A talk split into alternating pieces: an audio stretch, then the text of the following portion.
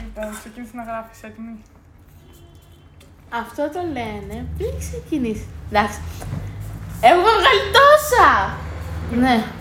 Τέλος. Γράφει τώρα. Τέλος πάντων, ονομάζομαι Κωνσταντινά. Ονομάζομαι Δήμητρα και καλώς ορίσατε. Σατε στο η τρέλα πάει στα βουνά. Άστο, άλλο. Και στη μένα να θέλαμε να ήταν, δεν γίνεται. Ε, Είμαστε μαθήτες Λυκείου, Β. Να πούμε και συγκεκριμένα. κατεύθυνση. Ε, Να τα πούμε, το παιδί δεν είναι υγείας, εγώ είμαι θετική. Τώρα βέβαια πού θα καταλήξουμε του χρόνου. Ναι, δεν ξέρουμε γιατί άμα πάει τόσο καλά το podcast μας, μόνο με την υποστήριξή σας βέβαια.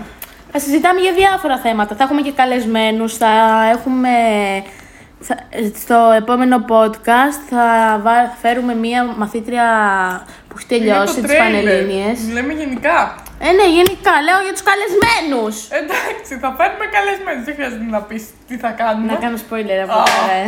Δεν χρειάζεται. Εντάξει, ε, αυτά. Αυτά και αυτό είναι το δημιουργικό μας project στην δεύτερη ή τρίτη καραντίνα που διανύουμε. Ευχαριστούμε πολύ που μας ακούσατε. Μα δεν τελείωσε η δεύτερη. Πώς ξεκίνησε η τρίτη, επειδή το είπαμε στην τηλεόραση. Ναι. Ξέρεις, Νομίζω από τη ότι το- στιγμή που στέλνουμε μήνυμα θεωρείται ακόμα. Επίσης, να μην ξεχάσετε να μας βρείτε στο Instagram με το όνομά μας η τρέλα πάει στα βουνά μικρά τελίτσα στην κάθε Λατινικά, λέξη, ναι. λατινικά. Εκεί θα ενημερώνουμε τυχόν, μπορεί και το θέμα που θα ανεβάσουμε.